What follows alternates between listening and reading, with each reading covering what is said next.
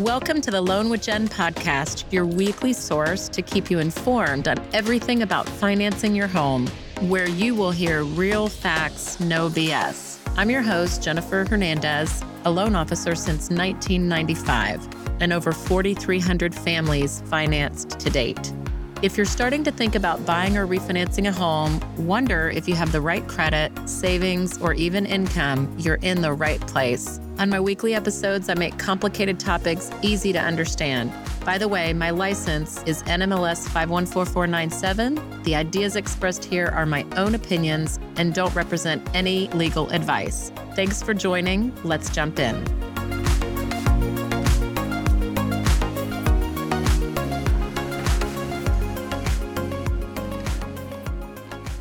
So, welcome to Till Death Do Us Part How Divorce Affects Buying and Selling.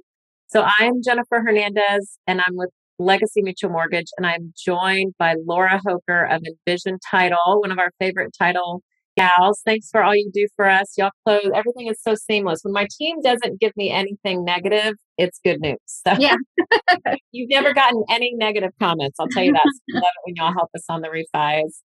Okay, so today's topic really has spurred, you know, Laura and I put our heads together, and it really is something that unfortunately happens, right? So people are separating, and we see, you know, Laura, I don't know about you, but do you see an uptick in it when there's downtime like COVID and there's stressors in, you know, whether it's a recession or stress, Absolutely. whatever?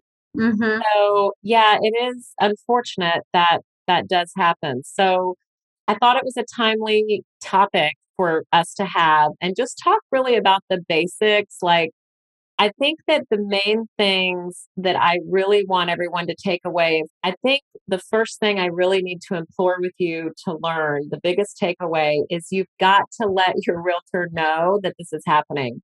Because if you don't, I mean, we know it's embarrassing. We know that you no one you really don't want anyone to know your personal stuff, but your realtors are there to help you and they're there to help you have an ease, you know, peaceful talking points is what I call them. Like, let's mm-hmm. just address it at the beginning and let's let the title and the lender know because when that stuff comes up last minute, nobody is happy.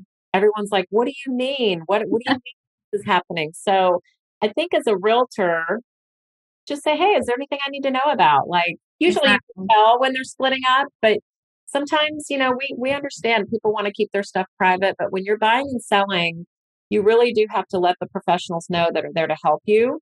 Yes. So, Laura, tell us a little bit about you and what you do at Envision. Absolutely. Hi, everybody. My name is Laura Hoker. I am an escrow officer with Envision Title. I have been in title since 2010. And I think I've probably worked in every position. I started at the front desk, you know, and then I worked to post closing and then processing, funding, you name it. I've done it. I really think it's helpful when you kind of work every position in a company because then you know all of the ins and outs of everything. And so, escrow officer is actually my favorite position so far. I love meeting people every single day. Every transaction is very different, but I do love this topic. Jen and I have come up with great talking points and guidelines. Awesome. Now we're going to get into why y'all are here. So, first, we're going to talk about selling, and Laura's really going to go into that because I really don't have anything to do with that part. But, Laura, tell us what they need to know when they're, when they're selling a house and what listing agents need to ask and what sellers need to know if they're parting ways. Okay. So let's say a petition has been filed for divorce and it is not final. So the divorce is not final yet. Now, if the parties are not going to move forward with the divorce, and we actually had the specific instance happen the other day, then we do need a dismissal from the petition and we'll need the spouse to join in the transaction. Now, if the intention is for them to move forward with the divorce and finalize everything, we do actually need everything to be finalized before we can move forward because in the divorce decree, it's going to tell title who's selling the property, if anybody is getting a percentage of the proceeds or anything like that. So we really do need it to be finalized before we can move forward.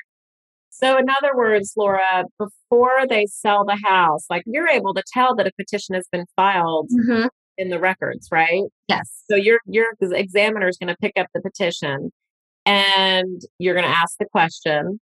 And hmm let's say they say, "Oh, we're smack dab in the middle of the divorce. It's not final. We're just fighting over this, that, and the other. We're, you know, we're not sure." Y'all can't close until it's finalized. Correct. Or we have to have an order from the court telling us that we can actually move forward with the closing.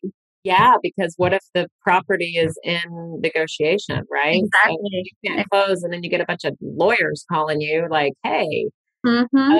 Okay, so selling is really important that the petition is filed, and obviously everybody's going to know about it. It's public record. Mm-hmm. They can't sell until it's final, or exactly. And we've actually had one where they were in the in divorce proceedings, but we were actually able to send the proceeds wire to an attorney to hold the proceeds until they could finalize everything and then the attorney would disperse of the proceeds that way. okay. So under the moving forward with the divorce bullet is really it needs to be finalized or court A approved. court order. hmm Okay, gotcha, gotcha. Yeah, that's super interesting. Okay, so this is if things are not final. Now let's talk about when the divorce is final. So it's been finalized, then what does the seller need to worry about? Okay, so the divorce decree will need to be filed of record. So let's say the property that is being sold is happening in the same county as the divorce. So we'll be able to pull that up in our search of the property when we're examining it. Now, let's say the divorce occurred in another county, then we would need to order a certified copy of that divorce decree to review it and then also record it of record. Now, if a divorce decree is going to be acceptable by title to transfer title to of a property, it's going to have to have a good legal description because title insurance insures a legal description, not the site situs address. So it must have the legal description of the property that is being sold. It's going to have a clear vesting verbiage. So it needs to let us know who is going to remain in title, who is divesting their interest in title. And then I already touched on it being recorded in the real property records. And then let's say one party is divesting their interest to another party. The former spouse will have to record a deed evidencing this transfer. So it has to be very, very clear. If the divorce decree is not clear, and let's say it's not acceptable, then we will actually have to have that other spouse join or uh, execute a deed. When you say the other spouse join, you mean they're like going to have to be like signing at closing and all that stuff. At least a deed divesting their interest. Okay, got you. So there's a couple more things when the divorce is final. This is page two. hmm Okay, so let's say the divorce decree actually states that one spouse will stay entitled. They're going to remain entitled. The other spouse can actually have a lien or an owelty lien filed of record, and that will actually let title know how much proceeds they're going to make off of the sale. It doesn't even have to be 50 50. It could be a 75 25% split, you know, but that is why we definitely need the uh, payoff and a release of lien so that we can close the transaction. I'm going to do just a quick segue here. We do quite a bit of refinances at this juncture where one spouse wants to be taken out of their equity. They're like, okay, we're going to refinance and put it in the person that's staying. Mhm. And I, the other spouse, I want to get out my equity. So we will allow, in those instances, we can have a lien that's up to 95% loan to value. Like, because normally, and this is Texas, y'all, like, there's some people I think, you know, I know that are going to watch this eventually. They're like, hey, what about my state? So if you're in another state, you have to double check this information, okay? But if you're in Texas, full steam ahead on what I'm about to say. But in Texas, we can only take equity out of our property up to 80%. But in mm-hmm. the case of the owelty lien, and Owelty is spelled O W E L T Y, right? It's like this Yes. weird. So we can, since we're paying off a spouse that was party to the transaction, and you're really not cashing out, you're just giving them what they owe. Mm-hmm. But we can do a refi, giving the portion of the equity, you know, up to 95% max loan to value to that ex spouse or soon to be ex spouse. So we can even do it sometimes when they're not divorced yet. But so anyway, you can always talk to a lender about that. But I just, while we were on the topic, I wanted to mention that, that it's possible. So I actually have a question. So then would that loan be considered a home equity line of credit or No, no? Okay. no, the home equity line of credit is when it's like, it's literally a line of credit, it's interest only, but that's under the home equity laws. And that's where you're capped at the 80%. Mhm. This is done with an owelty lien and it's a regular rate and term Okay. refi. We're just, we're like, let's say the loan balance is 250 and we're increasing it by 75,000 to allocate this, you know, 50% equity, you know, or whatever they agreed to, 75, 25, whatever they mm-hmm. agreed to. Okay.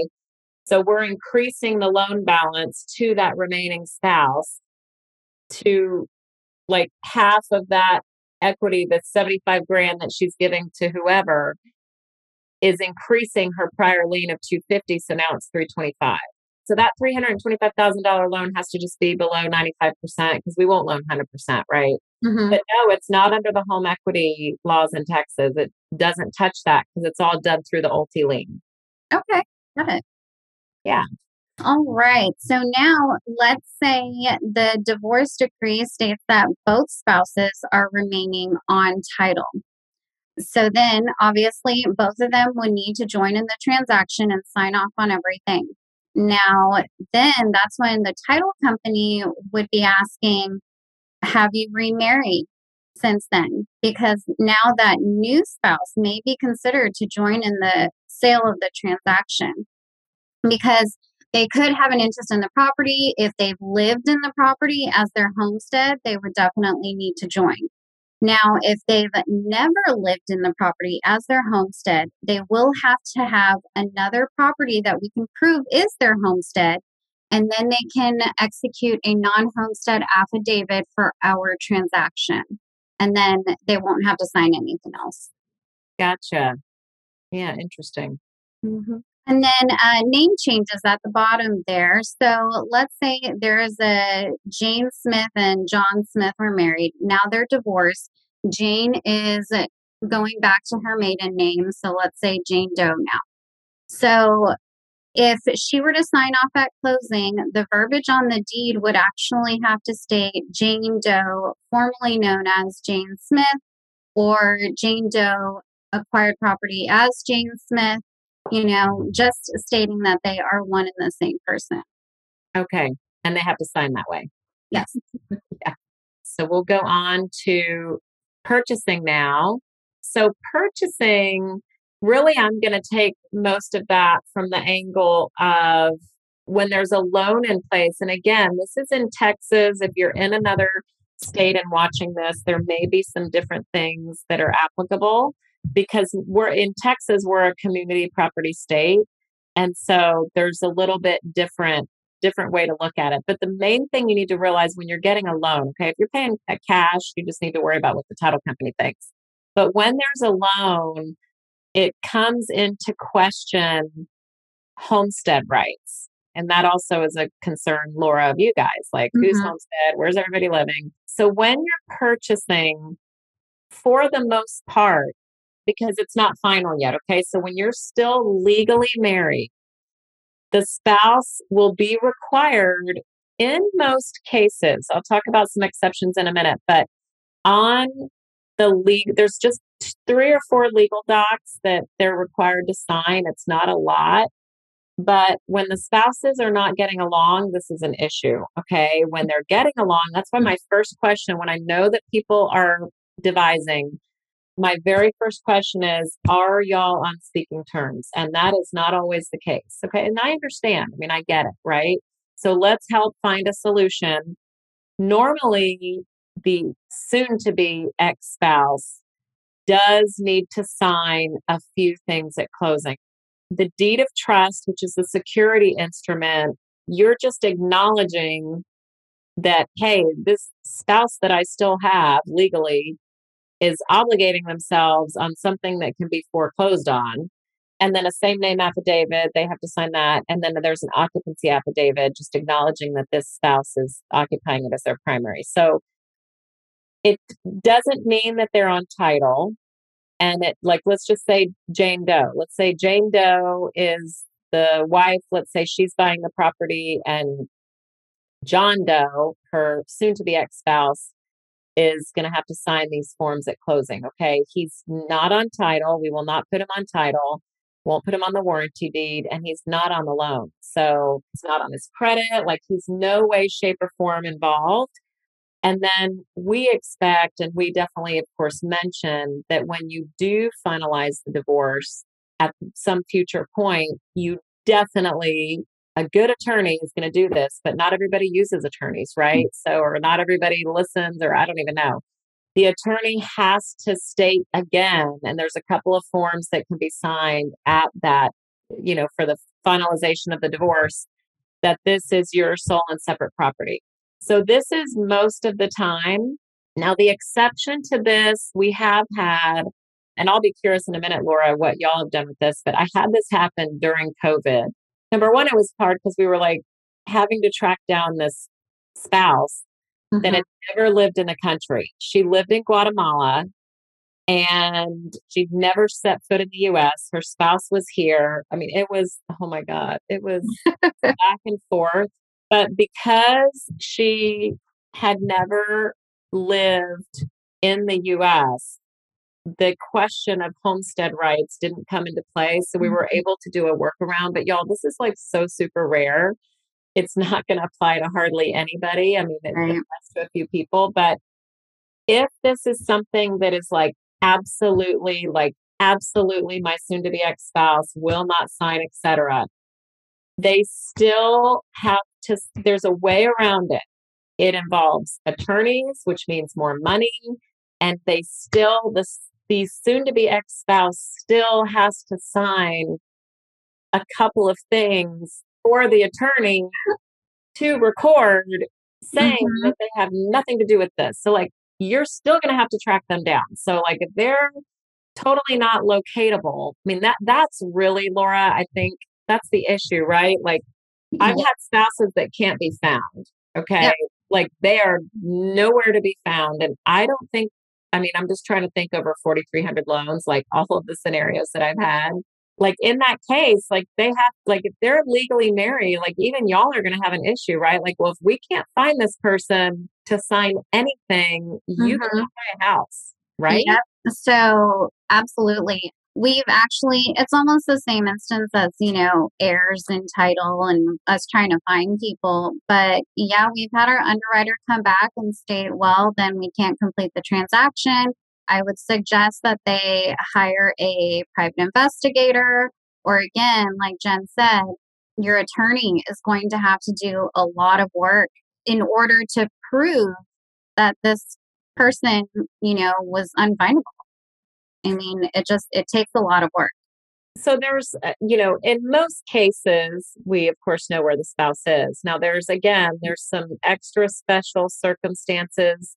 So if you're a buyer and a seller, or represent a buyer and a seller that this applies to, you've got to get with not only title but the loan on at least their new purchase to help unravel this early, so that we can see if there's any workarounds for sure.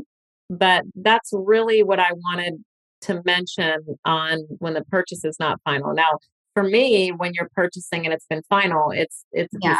like it's mm-hmm. like okay, yeah, great. I mean, you're just a single person again. You don't have to put on the application that you're married. So now I wanted to flip, and again, remember the chat if you've got some questions. So I wanted to just address when recently divorced or soon to be are obviously they've got to live somewhere, right? So both of you or one of you or whatever is going to buy something else. So, can we use income for child support and alimony? So, these are the rules around that. Now, it's the, the three month or six month that I have on the very first bullet on the slide here you've got to have a history of child support and or alimony. If it's an FHA loan, 3 months. If it's a conventional loan, it's 6 months. And it starts when the divorce decree is finalized. If there was a prior agreement or if there was voluntary, sometimes there's voluntary child support way before the divorce is final, which is great, but we're not going to count it towards that three or six month history. It's when the decree starts that it's been obligated and mandatory. Texas, am I right, Laura, doesn't really acknowledge separation agreements, right? Like there's not really, I mean, I, I've no. seen them, but they're not really, I think they're from other states. So Texas is a little different. So we just recognize the date that was like, let's say January 1 was when the divorce was finalized, judge signed everything else. Then the alimony or child support payments after that can be counted. Now, we do have to show that it's also being consistently received because there's some spouses, ex spouses, that they aren't able to based on job loss or whatever. It does, whatever the reason, if they haven't been paying consistently, we cannot use that as income. So just just know the lender's going to require that as well. And then we have to verify that that alimony or child support is going to continue for at least 36 months, which is three years after the closing date. So if you have a child that's aging out, you know, they're in high school or whatever, and they're about to reach that 15 year old usually child support we see commonly is till they're 18, you know, or, or senior. So it's really gray area if they're in ninth or 10th grade. You've got to see when you're closing. I mean, I've had some I've had to unfortunately turn away, and it was like literally there was only 34 months left. And I'm like, I'm sorry, we cannot use oh, it. Yikes. I mean, we might have to ask for student transcripts. We'll ask for the birth certificate. Like, we need to get proof to make sure that it's not in that gray area. So that's really important to know because there are some spouses, they need that income to qualify for mm-hmm. sure. And we can use it as, as long as it meets this this criteria. Now we've also had, you know, ex-spouses that have, you know, there's good relationship in hand, and we've had ex-spouses that have actually co-signed where the, the name will be in Jane Doe's, you know, Jane Doe's gonna buy and John Doe says, Hey, I just want to help you out. You and the kids are going to live there. I'm going to co-sign and they can co-sign without even being on the title. They can co-sign just as a as a signer, you know. So we've had, you know, there's there's different things that can happen to help that spouse that's trying to buy in order to to qualify. So there's some creative stuff that can that can go down there. I don't think from the part of the loan, actually on the flip side, if you pay alimony or child support, or if you're decreed to and it's obligatory, or even if there's not a divorce in place, if there's a court order, let's say there was never even a marriage, but there's a child, right? If you're obligated to pay it, it's the same thing that we have to count it in your debt ratio. Even if there's only five months left, there's no grace on that side either. So if you're paying child support, then beware that even if it's going to end at some short term future date, we do have to count that in your debt ratio. Unfortunately, even if it's going to expire, you know, pretty soon. So that's something to keep in mind. We do have uh, a question, so I'm going to answer that. Yay, thanks for asking. so, uh, if one of the spouses holds property prior to entering the marriage, how can this spouse protect these properties so they don't get entangled in an eventual divorce? Not sure if this is more of a legal question. Yeah, it could be, uh, but because Texas is a community property state, it really doesn't matter if they own the property prior to them getting married. Now, in this case, it would depend on if they live there as their homestead if they didn't live there as their homestead, then and the divorce is final, then you know it wouldn't really be an issue. But it's once it's their homestead, and the Texas is community property homestead right, so that is. I do get a lot of questions where people are like, you know, I was single when I bought this property. Now I'm married, and then if they're still married, the spouse has to join in the transaction because he's lived there. Mm-hmm. Okay. Or you have to go back and prove that they've never lived there. Like, what if someone got married and the spouse lives in another state working or out of the country or whatever? Then you have to you have to prove like, okay, we how do exactly they've never that they've never lived there, which can mm-hmm. be tedious. Lots yeah. of questions. So going along with the um, multiple properties that they talked about, like let's say, you know, you have someone selling one two three Main Street and your title search doesn't really bring up other properties, does it? I mean, it just looks at the title records of 123 ABC Street. So you wouldn't even know. Right. But I think that question too, yeah, it definitely is additionally probably a, an attorney question just because I don't know whether it's a prenup or probably a prenup would kind of solve a lot of that. Like, hey, I've got all this as my separate property. But when you go to sell those properties, as a married person, you're going to have to probably prove that that spouse has never lived in any of those properties. It sounds like they, like mm-hmm. if you're mm-hmm. selling, you know, ABC Street, right? That whenever you go to sell those later on, yeah, that's an interesting question. And honestly, I will have to get back to you guys once I get confirmation from my examination department. But I don't even think title insurance will recognize prenups. Oh, I'm going to write that down to remind you. Yeah. Yeah, interesting to where the, they would still have to go fall under whatever requirements y'all are going to have to mm-hmm. sign. Okay, cool. Well, I think that's all we had planned. Like we wanted to make it just really some food for thought, some vocabulary, some provoking questions. If you need a great title company, definitely Laura's the person. And then mortgage wise, I'm happy to help as well.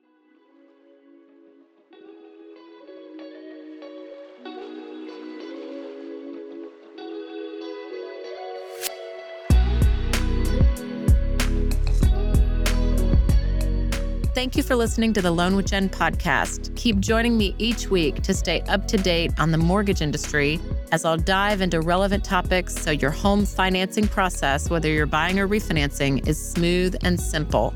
If you enjoyed today, please click follow, and that way you'll never miss an episode.